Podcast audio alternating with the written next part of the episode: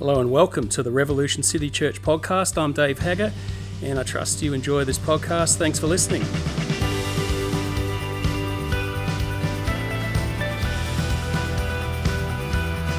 This passage of the Bible is a framework for my life.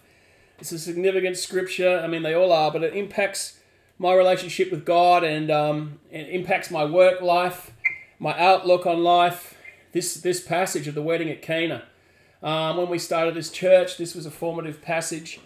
And so uh, I just want to read, um, read the story first.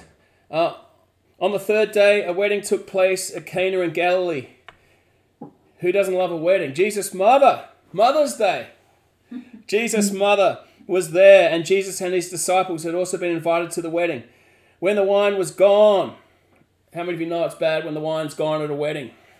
Uh, Jesus' mother said to him, They have no more wine. Woman, why do you involve me? Jesus replied, My hour has not yet come. Because this story is a metaphor for the calling and the life of Jesus. Um, his mother said to the servants, Do whatever he tells you. Do whatever he tells you. Nearby stood six stone water jars, the kind used by the Jews for ceremonial washing, each holding from 20 to 30 gallons, big jars. Jesus said to the servants, Fill the jars with water. So they filled them to the brim. Then he told them, Now draw some out and take it to the master of the banquet. They did so. Oh, I just feel an anointing on the phrase master of the banquet. Come on. He's the Lord of the feast, he's the master of the banquet. Oh, they did so, and the master of the banquet tasted the water that had been turned into wine. He did not realize where it had come from, though the servants who had drawn the water knew. Then he called the bridegroom aside and said, Everyone brings out the choice wine first, and then the cheaper wine after the guests have had too much to drink. But you have saved the best till now. And Jesus saves the best wine till last. what Jesus did here in Cana of Galilee was the first of the signs through which he revealed his glory, the first of the signs through which he revealed his glory, and his disciples believed in him. After this, he went down to Capernaum with his mother and brothers and his disciples. There he stayed for a few days. I included that verse. A lot of people cut it off, the verse before that. But I love the fact on this Mother's Day that after this, he went down to Capernaum with his mother and brothers and his disciples and they stayed for a few days. I love that about Jesus. Hanging out. Hanging out with his disciples, hanging out with his mother. Um, shows what Jesus is like. So I love this passage. I love this passage. And um, just a few points I want to bring today. As I said, I want to preach really long. Um, but number one, celebration. Celebration, joy, and feasting. Jesus reveals himself as Lord of the feast. And um, I believe we should keep a posture of celebration and joy. Even in this time of lockdown, don't lose your joy. I keep saying it. Keep your joy. You know, I went through a bit of a hard year last year and, you know, some really stretching times, um, even with my business. But when I woke up every morning, I just remember there's a resonating joy. And sometimes it's unexplained. Like, if I look at my circumstances, it was like, gee, I'm really under pressure here. But you wake up in the morning and there's just joy every day. And I feel like you can lose your joy. You can let the negativity around suck you in. Uh, I'm not saying don't be real, but I'm saying don't lose your joy because the enemy would love to steal your joy. Because when he steals your joy, there's a lot that comes with it. Keep that joy. Keep your joy. Let's and let's be a people of celebration and joy. Uh, the Nehemiah says, "The joy of the Lord is our strength." And I've tried to think, what else is my strength? You know? But I tell you what, the joy of the Lord is our strength. Mm. Um, the joy you carry is your strength. And um, Jesus brings life and celebration to a regional festival, a wedding. And, uh, you know, Melbourne is a city of festivals. But may we bring true celebration and the life of God to the city of Melbourne the feasting and the festival that is in Jesus Christ, the life, the abundant life. Jesus said in John 10 10, I came to bring life and life in abundance. Zoe life. We named our daughter Zoe. Bring, and she's full of life. Zoe life to Melbourne. bring the life. And, uh, and so I love that about Jesus. He's bringing celebration and joy. He brings, he brings joy to a festival.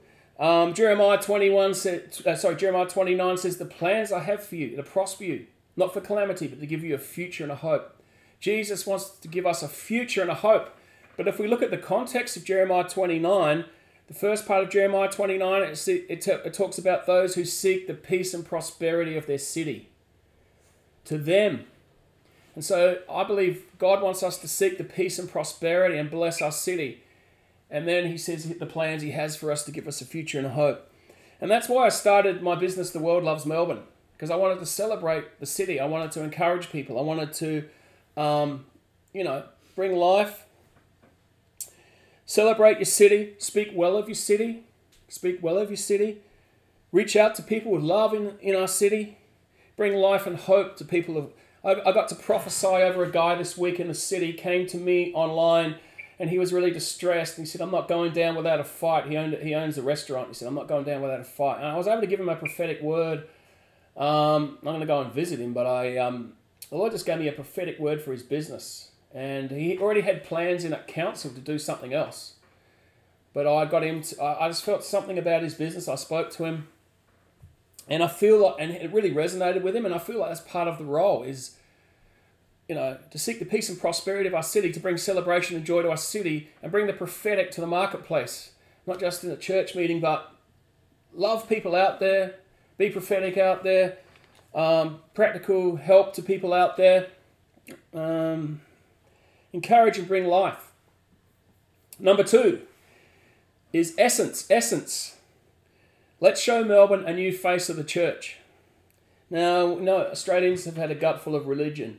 We don't need more religion, and you guys, I believe, are not religious. I don't. I find there's a freedom amongst us. Um, but you realize this was Jesus' first miracle.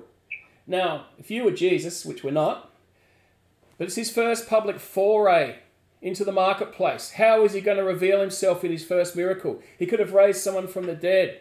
He could have healed somebody's arm or, you know, fed the 5,000. That, that, they're all amazing miracles. But the first miracle that defined him was to turn water into wine at a celebration. And that's what I love about Jesus. He brings the party to the people, he brings the life to the festival. And it just smashes in the face of religion.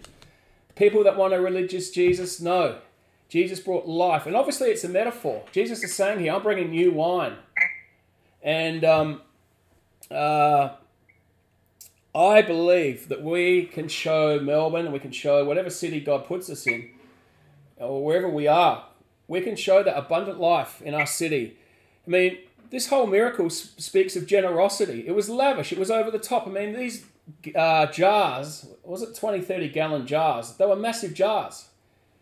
And Jesus has turned uh, the uh, jars into wine. We're talking thousands of litres of wine. And we're talking top notch wine. We're talking Grange Hermitage. I don't know what your favourite wine is. Romanée-Conti or something from Fran- uh, France. I don't know. Whatever your favourite drop is. But we're talking premium wine and lots of it. And a lot of pastors would have said, Jesus, you're irresponsible. That is so irresponsible. People are going to stumble. That is just not right. I reckon most pastors would would have cautioned Jesus. That's not. But I I just think uh, uh, the Lord is speaking about um, life in God, that living water, is so satisfying. It's He's lavish. He's generous. He's kind. Uh, the God we serve, He says, "Taste and see the Lord is good." He says, "Come to the waters and drink." And there's that living water in Jesus, that life that satisfies. And you know this this this uh, story is a metaphor for life um, you know, in life, the party runs out. The party runs out. Doesn't matter how successful you are. You can be a multi, multi millionaire. You can have 25 Lamborghinis or whatever. But this life disappoints. This life does not satisfy. You know, you can have 25 hits on the charts or whatever and, and feel like you're living as a king. But inside, you can be broken. Inside, you can be hurting. You know, and um, Jesus brings new wine. He brings he brings true satisfaction. He brings life to to people, to our city, to broken and needy people, and uh, that's what I love about him. And I feel like God wants us to release that life, the life that's in us, release that life, touch people. Um, also, release our creativity. I feel this is a creative miracle. God wants us to re- release our creativity, release the supernatural. I believe we can believe God for more miracles, signs, and wonders. He wants to release. I'm believing God for a day of miracles. Um, also, the whole thing about this, it was approachable. This was a wedding that everyone was invited to in the region. And, and, and the Lord is saying, Come to the feast. All are welcome. All are welcome in Melbourne. Come to the feast, the homeless, those in the laneways of Melbourne, those in the business towers, whoever you are. Um, come, you're invited. So that's my third point invitation. All in Melbourne are invited to this feast. What a, what a great feast. I would have loved to have been at the wedding at Cana. I would have liked to have tasted that new wine. I wonder if it was Shiraz. I'm hoping it's Shiraz. Maybe it was Pinot. Maybe it was something we don't know. But um, um, I believe it speaks of an attractive, contagious, free, life giving Christianity. And uh, I just love it. It shows what Jesus is like. You know, I, have asked the question once before what is more spiritual, feasting or fasting? Now, obviously, fasting is spiritual, but I, I reckon feasting is just as, as spiritual in the sense that um, the Lord prepares a feasting table in the presence of our enemies. And sometimes people are open to fasting, but they're not open to feasting. They're not open to the blessing God wants to bestow or the favor. Um, and so I believe um, God talks about favor to be envied in Genesis 26. And so um, a large gathering, and then there's an invitation of new wine. Everyone is invited to the kingdom party. The kingdom of God is a party. And all are invited. All are invited to the wedding. And, uh, you know, the, the wedding, the bride and the bridegroom, Jesus, at the end of the age, the great wedding. Everyone's invited. Um, I preached on this uh, wedding at Cana once in a park.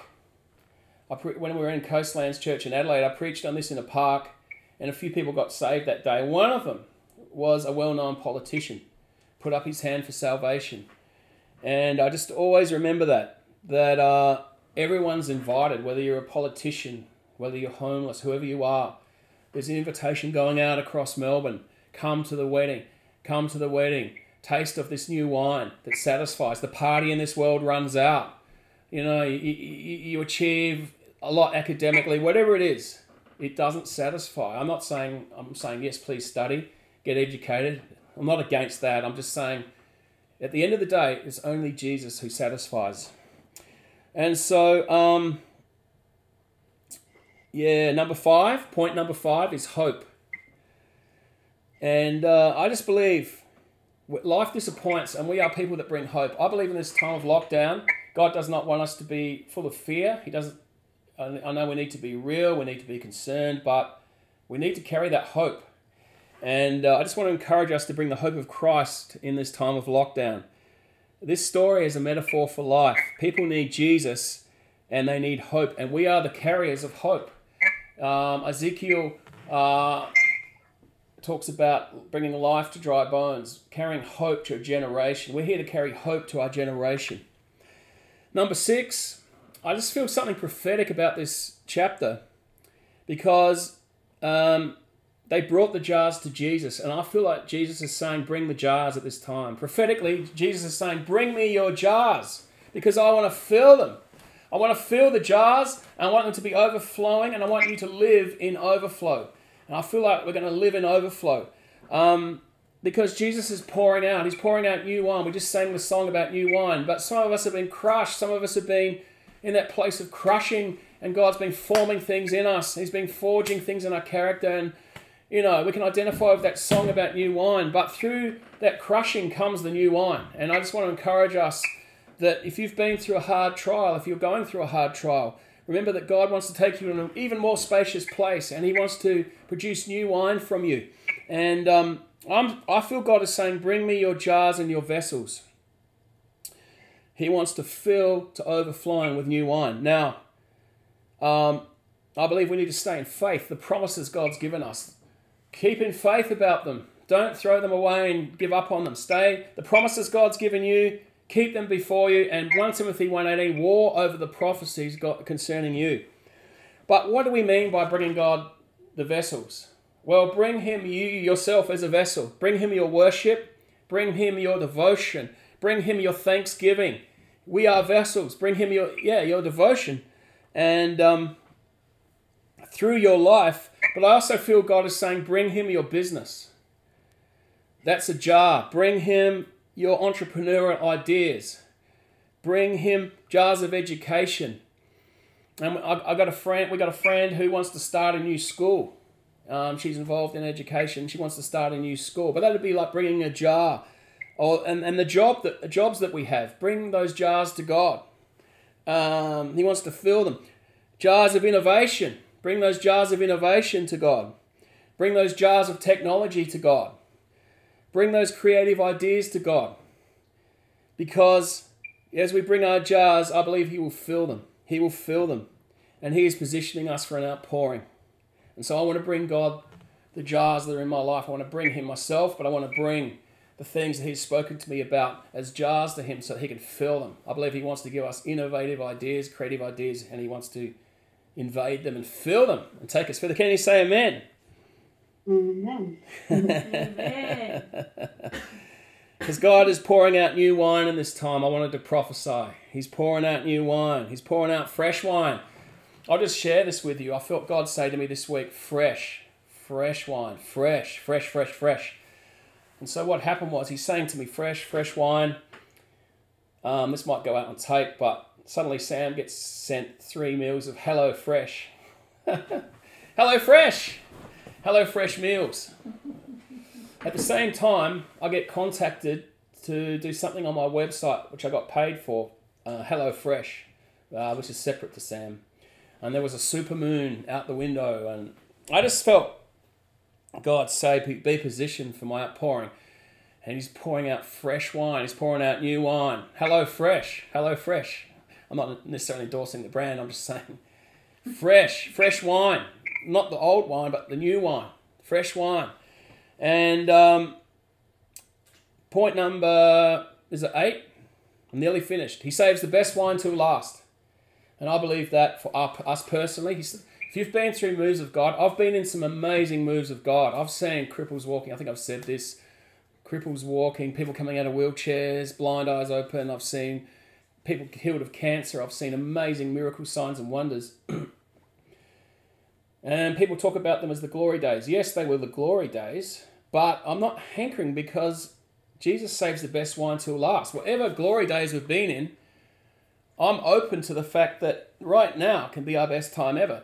And um, even at the end of the age, I believe God's going to pour out all the great uh, revivals of the past rolled up into one and beyond. His tsunamis are coming, his waves are coming. I'm not just saying that as some triumphalism. I believe in deep in my heart there's a massive harvest coming. There's a massive waves of God coming and he's pouring out. Now the Mother's Day point I wanted to bring is Jesus' mother in this story. If you remember one thing from today, it's Jesus' mother saying to the servants, Do whatever he tells you. Jesus' mother saying to the servants, Do whatever Jesus tells you. Listen to your mother. Listen to your mother. No. Listen to Jesus. Do whatever he tells you because it unlocked the miracle, it unlocked the pouring out, the obedience. And so while I'm prophesying all these things about favor and God coming and pouring out, behind it all, I want to just share a word, the word obedience. Obedience opens doors. Obedience unlocks the pouring out of God. So um, I just want to encourage us. Obedience isn't always a fashionable word in the church. We don't want to hear about obedience because God might be telling me to do something I don't want to do, which does happen, which happens quite regularly. Often, Often. you know. Uh, but what is God saying to me? What is God saying to you? Do whatever he tells you and unlock that whole situation is the obedience. To obey is better than sacrifice. I'm preaching to myself. Um, but in any situation, ask this question Lord, what are you saying? Lord, what do you want me to do? And uh, just quickly, the day of Pentecost, Acts 2, there were two questions asked on the day of Pentecost. What does this mean? And what shall we do? What does this mean? on the day of Pentecost, and what shall we do? What shall we do? What does this mean? What shall we do? And um, I'm preaching to myself. God woke me up last night in the middle of the night and He said to me, I don't just tell you things, I also tell you what to do. So if I'm just prophesying and prophesying, there's times where God tells me things I need to do. So um, I'm saying, Lord, what are you telling me right now? What do I need to do? And so I just share that as a word to all of us today. Just ask the Lord. Um, and just ask Him regularly, Lord, what are you saying to me personally? And what must I do? And it could be something radical. It could be something that goes against our flesh and what we want to do. But um, yeah, obedience, obedience opens the door. So that's um, all I wanted to say. I just prophesy new wine. Lord, let there be new wine over all of us. I prophesy new wine. I prophesy fresh wine. I prophesy fresh things over us all, Lord. I prophesy new things. I prophesy a new era, not just a new day. I prophesy new doors. I prophesy um, fullness, the word fullness, I declare over us all. The bringing of jars. Let us bring our jars. Let us do, Lord, whatever you've told us. Uh, Lord, I thank you for keys of obedience right now. And I thank you, Lord, you're unlocking celebration and feasting. Lord, we pray for Melbourne. Melbourne experience new wine and let them experience a fresh face of the church. Lord, we declare you to be the Lord of the feast and we praise you. Amen. Bless you guys. And um,